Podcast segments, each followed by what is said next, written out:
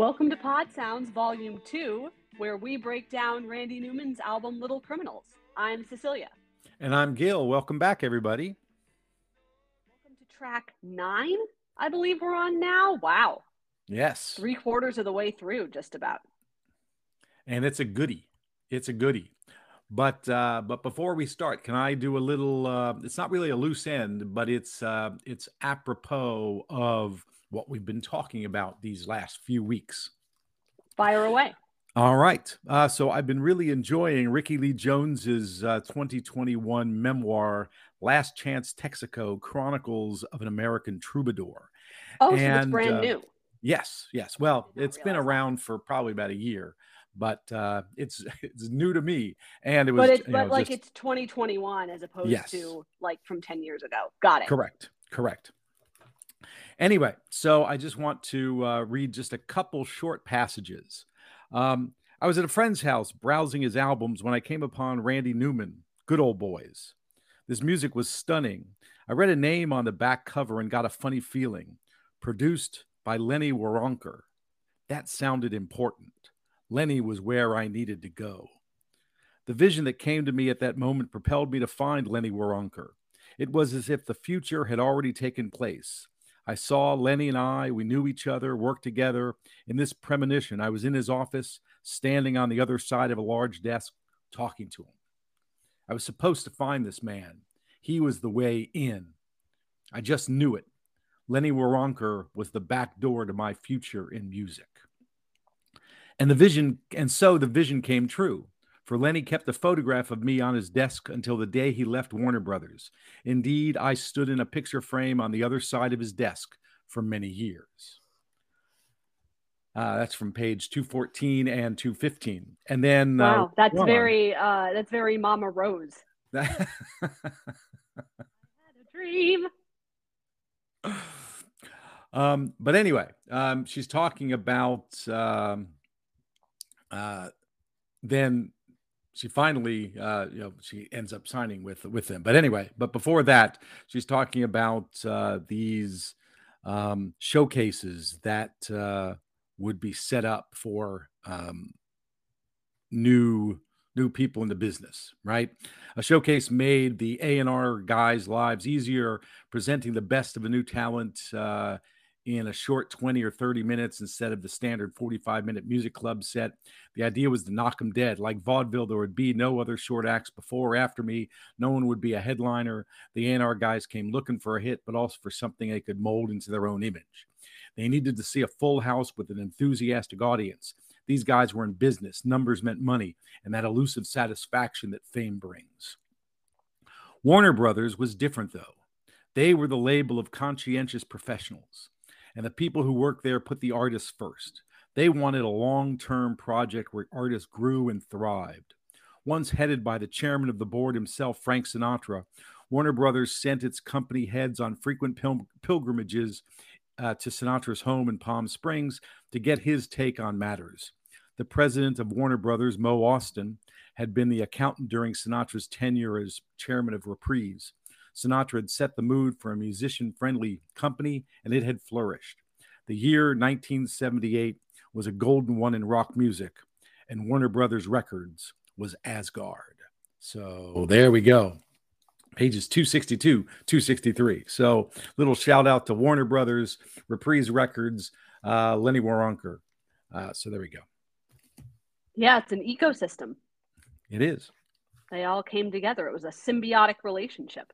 And it starts off with the celebration of uh, "Good Old Boys," which is another fine Randy Newman album, and uh, and a shout out, big shout out to Lenny Waronker. And it reminds me to ask you because we haven't, not that we needed to keep up with this per se, but if you're the suits at this point in the album, dare I ask, what are you thinking? I'm I'm I'm feeling pretty good. I'm feeling pretty good. I think. Um, yeah, I, I you know, as far as uh, hits go, right? Um, in Germany before the war is not going to be one. Um, oh, come on, that's a shoe in. Sigmund Freud's impersonation of America of, of so Albert Einstein America. That's not going to be one, but we could maybe get something, you know, with uh, Texas Girl, the funeral of her father. Although that's a terrible title for uh, for a pop song, but I'm thinking um, certainly the opening two tracks um, or th- uh, three tr- short people. You can't fool the fat man and uh, little criminals. I think we got something there. Um, yeah, yeah, that's promising and and and and short people he may think it's the worst kind of hit but for us in the in the in the uh in the business suites there's no such thing as a bad hit so uh, the worst kind of hit is still a hit right exactly so um yeah i'm not i'm i'm not as concerned uh as a suit here because randy isn't isn't the beach boys right right so Randy's got a following. He might shout them out a lot, but he's not them. he's got a following that we're that. Well, first of all, we've got yeah, we know he's going to sell a certain number of uh, of albums, right? He, right? He's he's got that core who's gonna they're gonna buy whatever he puts out as soon as he puts it out. So that's good. What we want to do is build on that, and so you know if I'm I, if I'm a suit, um, I'm going to be really mad at, at Randy next album. okay.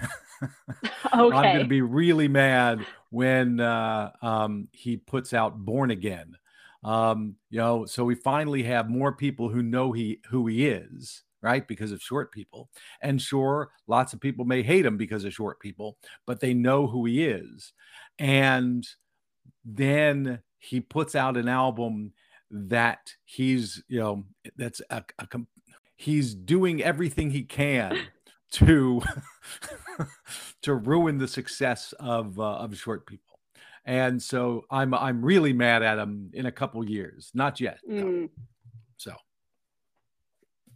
yeah, but that's it's interesting that you mentioned the fan base and the consistency and solidity of the fan base. Because uh, you've got, I mean, when we were talking about the Beach Boys, their fan base is who are really interested in top 40 stuff which is right. what they'd been doing up to the point of Pet Sounds. Right. So that's the therein lies the precarity of that situation.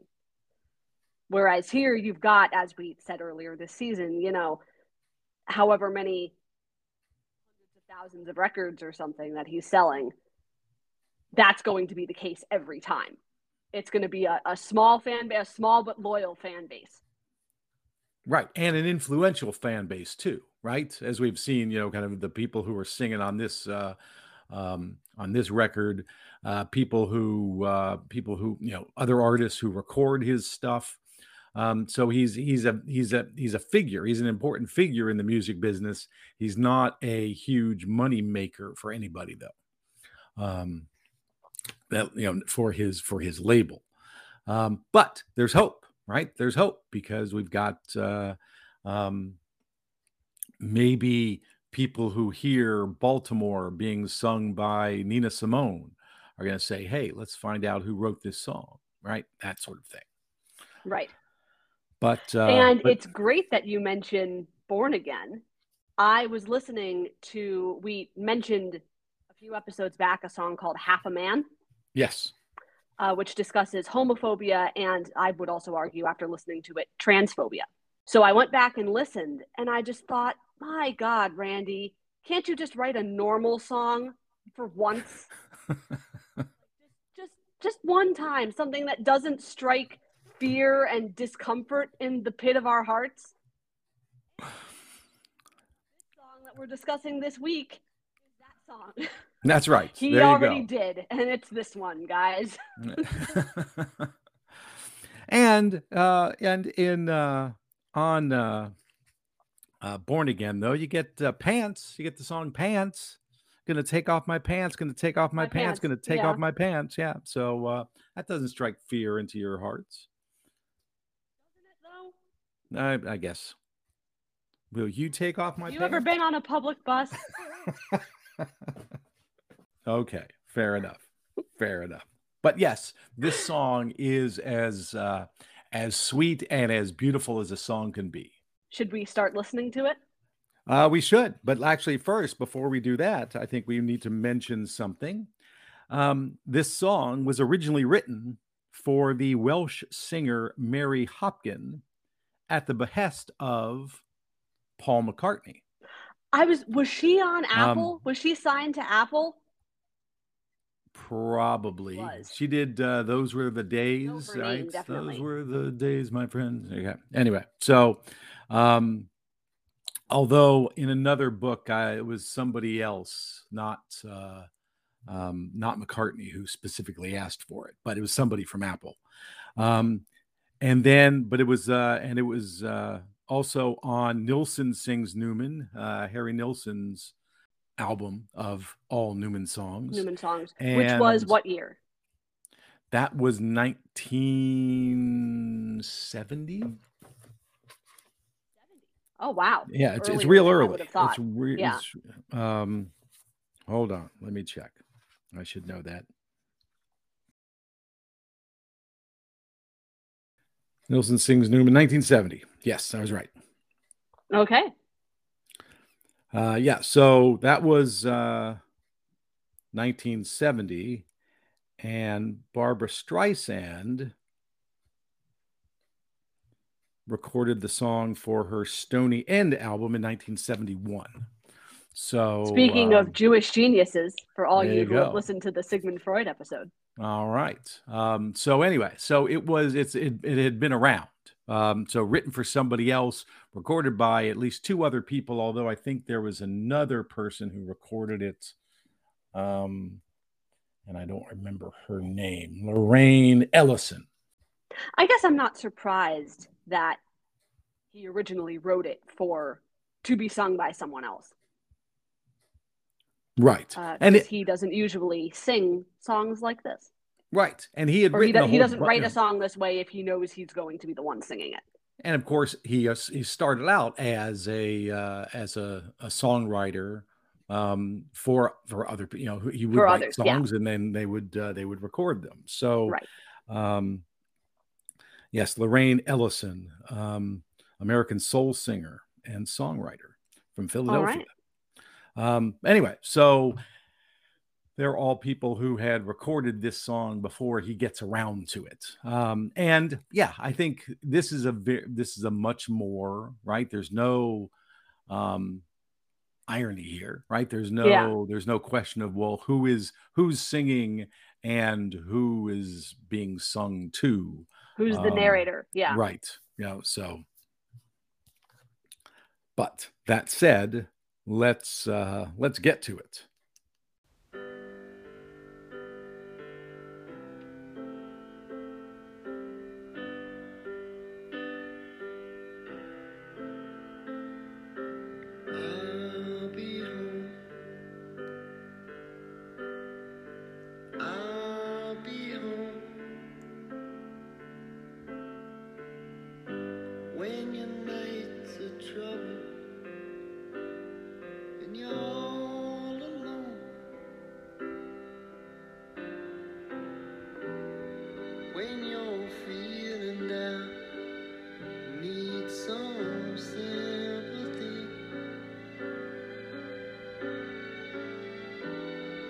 No one else around.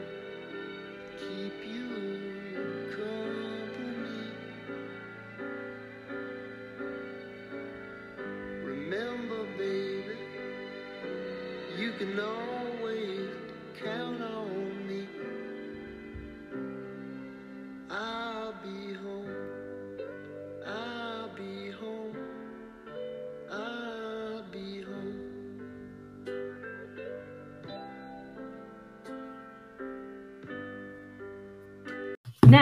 listeners may have noticed that this is a much longer clip than what we're accustomed to. And that's because we're not going to be in hyper analytical literary criticism mode with a lyric like this, or even a, a musical structure like this. So I saw no need really to approach it in our usual way. It sounds you might hear at a wedding. Oh, hey, perhaps. I'll let you take it from there. the year is 1988, late May, um, Cleveland, Ohio. And indeed, this song was sung at uh, before uh, before a uh, the wedding of uh, my uh, now wife and I. So um, and me, sorry. Um, and so uh, yeah, now, wife, folks, it worked. there you Wife. go. That's it. I, I highly suggest uh, I'll be home um, for uh, for your for your wedding. Um, no, it works very very well, and uh, um, so now I wanted to have it in the during the wedding, uh, but the the uh, the the um, the mother of the bride, the mother of the bride, quashed that idea. So, uh, but there we go. Um, No secular sung- music during mass. Exactly. And uh, sung by our dear uh, friend John um, beautifully. So uh, it, uh, yes, it's uh, it's because it's it's terribly terribly romantic, terribly uh, um, positive, terribly you know kind of forward forward thinking, right? And of course, that idea of home is something that we've seen in the album, right? Or family. Um, and but this is just a more traditional pops pop song home as opposed to the other ones that we've seen like in texas girl at the funeral of her father or even um little criminals right which you pointed out uh, right. you know that Screwing up our happy home. yeah so um here it's just a more traditional version of that if you will Tradi- traditional well both traditional culturally but also traditional uh, in the pop song version of home. Yeah. And its sound and, and yeah, within that ballad structure. yes Be, being home and all the all the warmth, the idea of home. yes side note about Texas Girl at the funeral of her father. Uh, in in that episode, you talked about here I am alone on the plane, and you specified which plane. And Yes. now I like the idea of the other plane, P L A N E, like she's flying home for the funeral. Oh there you go. This- and This ten year old girl or something, twelve year old girl who's who's kind of being shepherded by the adults around her because they know that she needs like she's alone she's she's going home by herself for this funeral. It it just paints a very different picture. But an interesting one that i had never considered before because i always knew which plane he was talking about. Gotcha. And where but where would she be? Was she at, at you know Yeah, like where was uh, she um, oh, real quickly, we didn't at the start. We didn't say um, uh, on the uh, album. Um, it says, "I'll be home." Guitar, Waddy Wachtel. those guitar touches especially at the end of that first verse are really nice and again betray it as being a, more of a conventional 70s 80s style ballad Yes, yes, slow dance standard right. And and as a suit, I I like this. I like this song because I think maybe it can get some airplay. We'll have to see. We'll have to see. We'll have to have to see what we can what we what we can make happen. What we can get the Yeah. radio stations to play. which strings we can pull That's right. I will note, you know, this can't always be assumed, and I think oftentimes we do make that knee jerk assumption. But since there is no specified narrator of this song, we kind of think the singer is male, so maybe the narrator would be male. And the idea of the man the one who is home when the woman Ah. comes back, which in the 70s was still not necessarily the norm.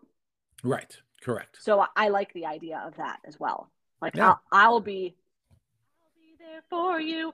Yep. I'll be, I'll be, eh, or it, I mean, it, in, in a very tradition, if in a more traditional way, you can just read it that, don't worry, I'll, I'll, I'll be, I'll be home every night. I'll be there when you need me.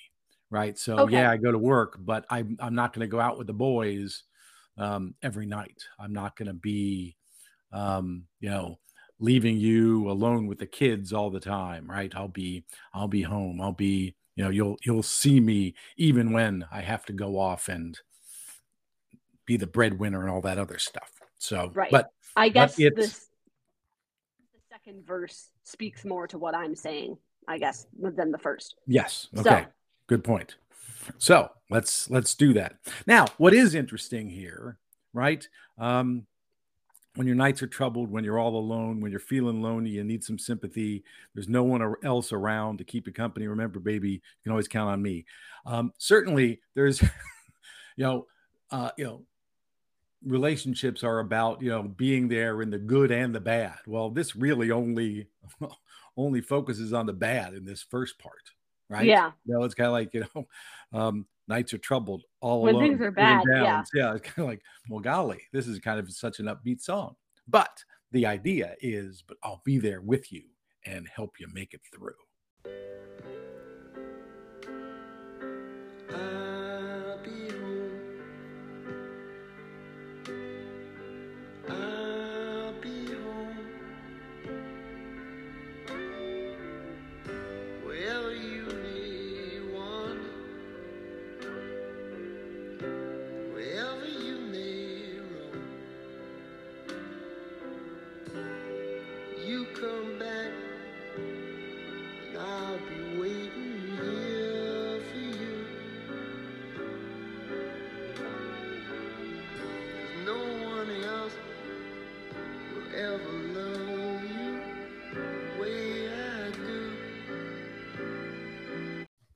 I did clip it here because listeners will recognize that line almost verbatim from the later, essentially platonic version of this song, You've Got a Friend in Me. Yeah, and uh, that, of course, is a song where that's. I mean, if you if you look for versions of that song, they're endless. Um, everybody Oh, sings yeah. that song, and if if you're ever on any of those singing TV shows, at some point you've got to sing this um, and uh, sing that, and uh, you've got a friend in me, and it will be popular. it's a crowd pleaser. Yeah. I mean, that song is our idea of home for people who grew up with it, Mm-hmm. Very true. our generations. All right. So now we have wherever you may wander, wherever you may roam, you come back and I'll be waiting here for you. Yes. So now it is the idea of I'm the stability, I'm the I'm the anchor for when for when you are tired of wandering or Yes. traveling. Yes, and but that you're not you're you're not stuck at home. You aren't stuck here. You have you have a freedom to go el- elsewhere, and uh, and I'll be I will be here waiting for you. Yes.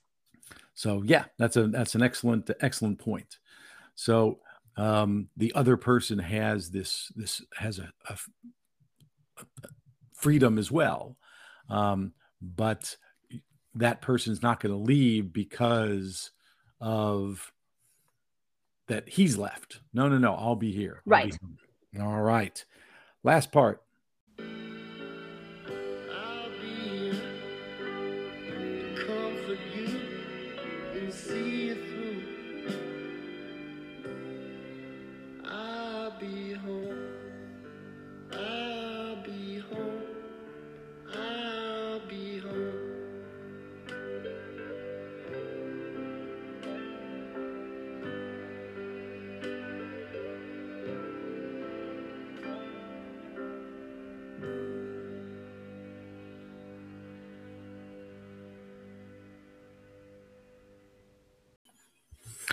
Just a uh, simple, um, kind of uh, unobtrusive arrangement.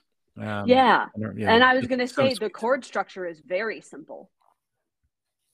He's not employing any of the New Orleans bells and whistles that he usually does Right, right. or often does. and I, you know, it is a break from what we've seen, right? Uh, so Yes. even I'm just just on this side, right?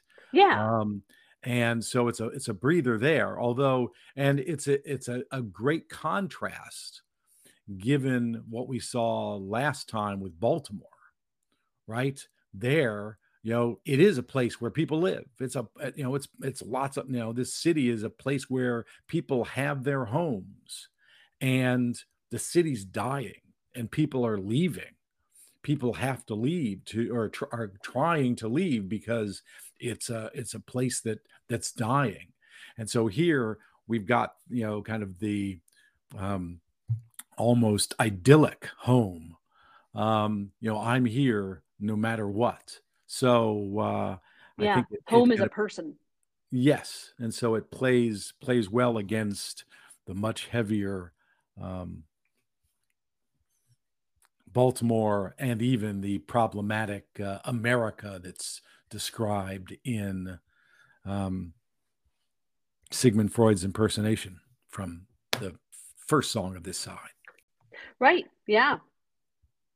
I don't have a lot of other com. I just it's a very sweet song. Yeah, yeah. And it's kind of nice that uh, it's a sweet song, and that's it. Now, I don't think Randy liked know, it No, it's- much. Um, it's a relief, kind of. yeah. It's, it's a respite. Yeah. Um, because then we have three more coming up, um, which are of a of of a a, a different type as well. So at least two of them are And I would argue of three different types, okay. All right, fair enough. very different kinds of songs. Yes. Um, I was just thinking you should have like bookended the wedding with "Burn On." Of course, Cleveland specific song. Cleveland, City of Lights, City of Magic. Magic. Um, and see, everyone's at a wedding. They're not expecting irony. That's true. They're not going to see it. They're not going to hear it in an ironic. Yes, they are. burn on, Big River, burn on. All right. Um, yeah, so that's that's all I've got too. So uh, Harry Nilsson's version is beautiful. Uh, Barbara Streisand's version is beautiful as well. Um, Oh, so you on- did end up finding it. Yes, and and Stony End. Stony End also has another um another Randy Newman song on it. Um Let Me Go, which is a Oh, really? uh, which is a track from a film, the oh, what is it? The Pursuit of Happiness, I think, uh, with Michael Sarrazin, which is essentially I a think we watched that movie. we did we did correct. that That's was it. like a knockoff graduate. yeah it's like an east coast graduate yes it's like Okay, you know yeah. um and and so he's uh and in the opening he is um sailing a little sailboat um and I, I- I assume it's Central Park in the in the uh, pond in Central Park, Mhm. um, and uh, then he goes and his girlfriend um, is politically active and that sort of thing. And I won't say Yeah. what happens, but um, but yes, so that song from that, and um, I think that's I don't think anybody else ever recorded that besides him for that film and Barbara Streisand. But it's a great song. Um, yeah. Oh, it is a great song. I have no uh, recollection of it being in the film, but yes, the song. it's the very beginning, very beginning of the film, the opening sequence, um, and I don't think we hear it again. So, uh, but yes,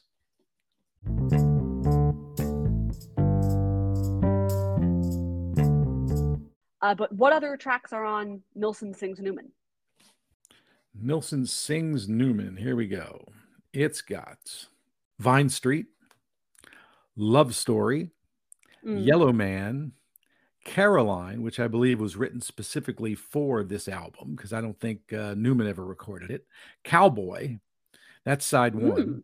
Then Okay. side two, Beehive State, I'll Be Home, Living Without You, Dayton, Ohio, 1903, and So Long Dad. Mm. And then um, the 2000 CD reissue also included Snow, uh, and then alternate takes of Love Story Cowboy, I'll Be Home, and Living Without You. Hmm. And Snow was recorded by uh, Claudine Longet um, as well. So, Ooh. and once again, I don't think Newman ever recorded it. So, Mhm. um, I yeah. think now hearing that that Nilsson's version of Love Story is probably the one that I heard first. Probably. And Vine Street's a great song too. Um, and uh, I think that what's his name? The uh, oh, the lyricist for um, Smile. Oh, uh, Van Dyke Parks. Yes. Um, Vine Street was written for Van Dyke Parks um, and his album, um, which the name of which is escaping me now. But uh, um, Uh, is that Song Cycle? Yes, very good. So, but I uh, know that you know it. Yeah, there you go. See, I'm glad somebody knows what I know because I don't. Um, but anyway, so it all ties together. Yes. So, uh, um, and or maybe Van Dyke Parks wrote a little piece that was included in Randy Newman. Anyway, that's all. They're all um, interconnected in in different ways. So, which makes yes, uh, they are. But that was, I mean, and you were uh, in the first episode in pointing out that Van Dyke Parks is the link between Randy Newman and Brian Wilson. Vine Street opens um, song cycle, and Okay. Newman wrote it for him. So there we go. All right. So next week, next week, next time is uh, Rider in the Rain. I am And- so excited to talk about this song. Yes, yes. Um, because a lot of people re- read it differently, and so it'd be interesting to see what we uh, what we say about it. Until next time, this is Gil. And this is Cecilia. We'll see you next week, everyone. Bye bye.